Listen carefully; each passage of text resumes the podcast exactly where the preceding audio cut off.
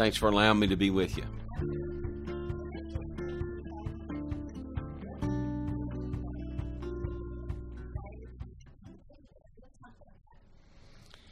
Well, the goal is to educate people in three basic but essential steps to take to reduce the likelihood of having a fire and how to escape safely in the event of a fire. Look is uh, for us to look for places that fire could start. Take a good look around your home, identify potential fire hazards inside and outside, and take care of them, remove them.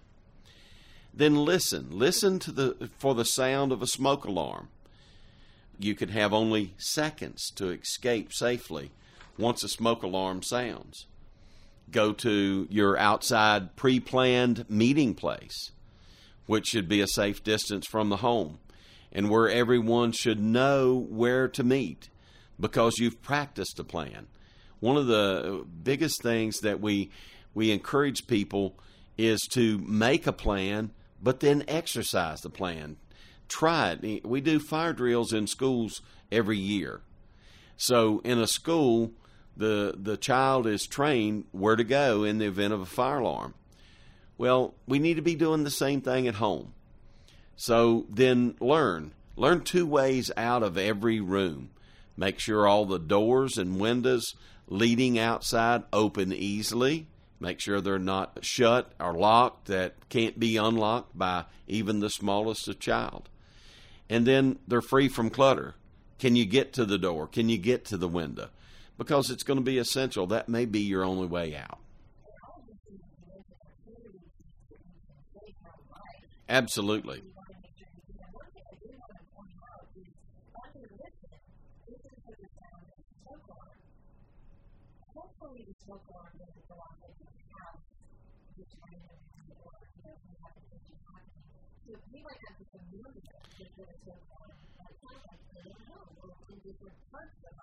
Every smoke alarm is designed with a test button that you can actually press that button and sound that alarm through your house so that your family, when you're meeting to exercise this plan, you're developing where you're going to meet, everybody could be together and they understand what that sound is.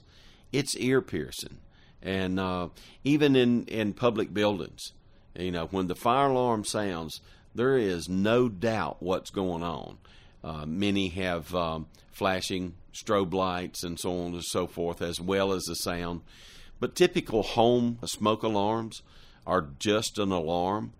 But you need to understand, and you're right, they don't go off every day, and if they do, there's a problem. They're probably positioned incorrectly. Maybe they're over the stove instead of, you know, in the middle of the kitchen.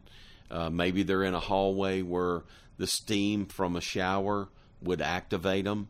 So you need to make sure that they're properly placed, and then um, and then listen to them. Press that press that button. It's good to know do they work.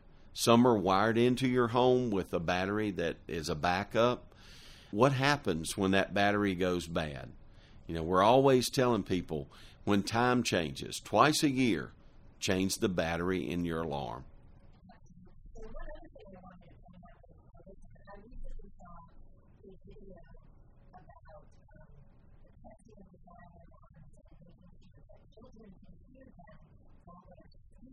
Absolutely.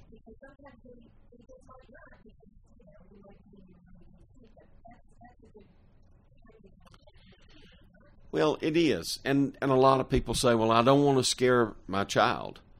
Well, if we if we train them to the effects of what's going on, then they won't be scared in an event and they'll they will act accordingly and get out of the home. Uh, if they've never heard it, while they're asleep, then the the likelihood of them being more confused, more scared, is greater than than going through the process of training them. Look, listen, and learn. We're we're lifelong learners. We're learning something every day, and um, you know, people may have the the idea, you know, I don't want to scare my child.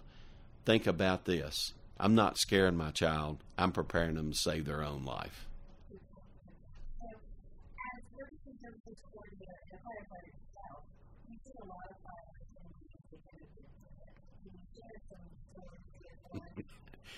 There there is there's probably a, a bag of stories that we could go on for we could we could talk about a lot of things and and one of the things that I, I would really want to say and and and going over some of the the potentials and some of the uh, events that we've seen is not to belittle anyone for it. Everybody can make a mistake. But, you know, we've seen ashes being cleaned out of a wood stove and put in a cardboard box and sat on a wooden deck. So now, when you think about it, well, the person might say, I waited until I knew the fire was completely out. You never know when there's that one little spark, that one little ember, that all it takes is a little bit of air to make it into a burning ember, and then all of a sudden we have a fire. We had that uh, just a couple of years ago. That individual waited a day or so after the fire had gone out, so to speak, in the in the stove, took uh, and cleaned the ashes out, put them in a cardboard box, set them on a wooden porch beside their house, up against their house, and uh, when we arrived, the deck was on fire, the siding had melted, and of course the box was gone.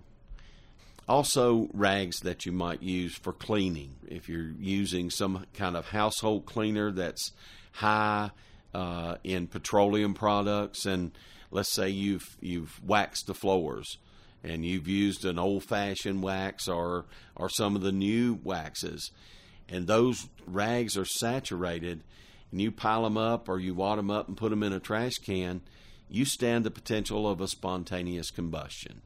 They can um, develop heat, and then they have all they need. They have a fuel source. They have the means to burn, and then one of the other things is is we see a lot is gasoline being stored inside a home, whether it's in the garage or wherever it's at. It's still a potential that that that gas could be uh, ignited in some fashion and set on fire. The other is um, people mow their yards then pull their uh, mowers into the garage. As soon as they finish, let that mower set outside, let it cool down, start it up, move it inside. It's only run for seconds to do that. You lessen the chance that that, that lawnmower may catch on fire.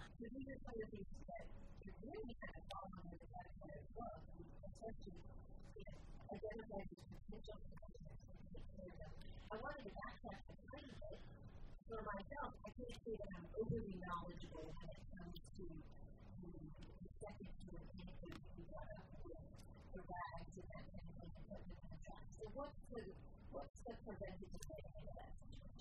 Instead of balling them up, so to speak, Okay.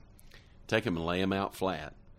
Let them dry, and then take them and put them in an outside trash container. That that's going to lessen the opportunity for that spontaneous fire. So, in honor of fire prevention, some of our local fire stations have seen that. Uh, let's, let's talk about some of those that we have. Well, I think that um, you know Fire Prevention Week's always been big. Uh, it's always been big in my life because my birthday comes uh, uh, many times during that same week. Yeah, October October the fourth. um, for example, Riner Fire Department they invite the elementary school, and they'll bring two or three classes for for tours through the firehouse. I I don't know of any young boy or girl that doesn't like to see the fire truck, and uh, you know this is an opportunity for them to be educated by one of the firemen about what the fire department does but it gives out the the children an opportunity to see the fire apparatus. You know, what's the difference between a uh, a fire engine and a brush truck, for example? Uh, what's the difference between a tanker and an engine? Kids are intrigued by fire trucks, and uh, that's that's a, a, great tool that they use. They uh, they take great pride in that every year, bringing the kids there. They get to they get to look around. They get to uh, the children get to meet the firemen, and the firemen get to meet the children. Yeah. Well, sure. kids on fire trucks, but adults kind of, kind of think they're Well, I, I think that if you look around, that you know we're very blessed in Montgomery County to have volunteers.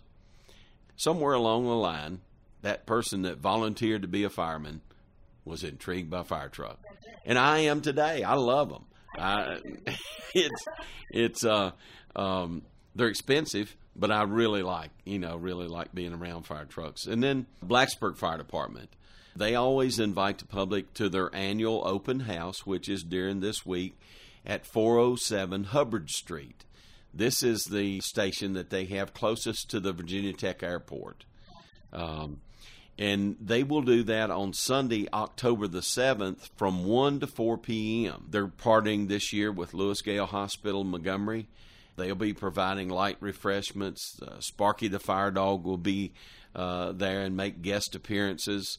And this is a, a great opportunity for adults and children to go by and see the fire department, uh, meet the firefighters, and just enjoy uh, an afternoon of being together. And um, you know, we we talked earlier about scaring a child with a fire alarm.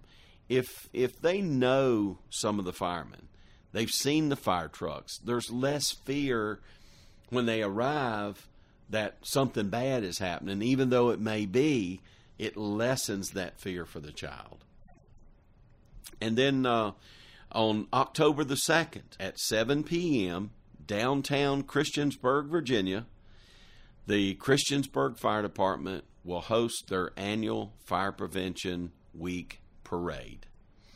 All kinds of fire trucks from all over the New River Valley will be there.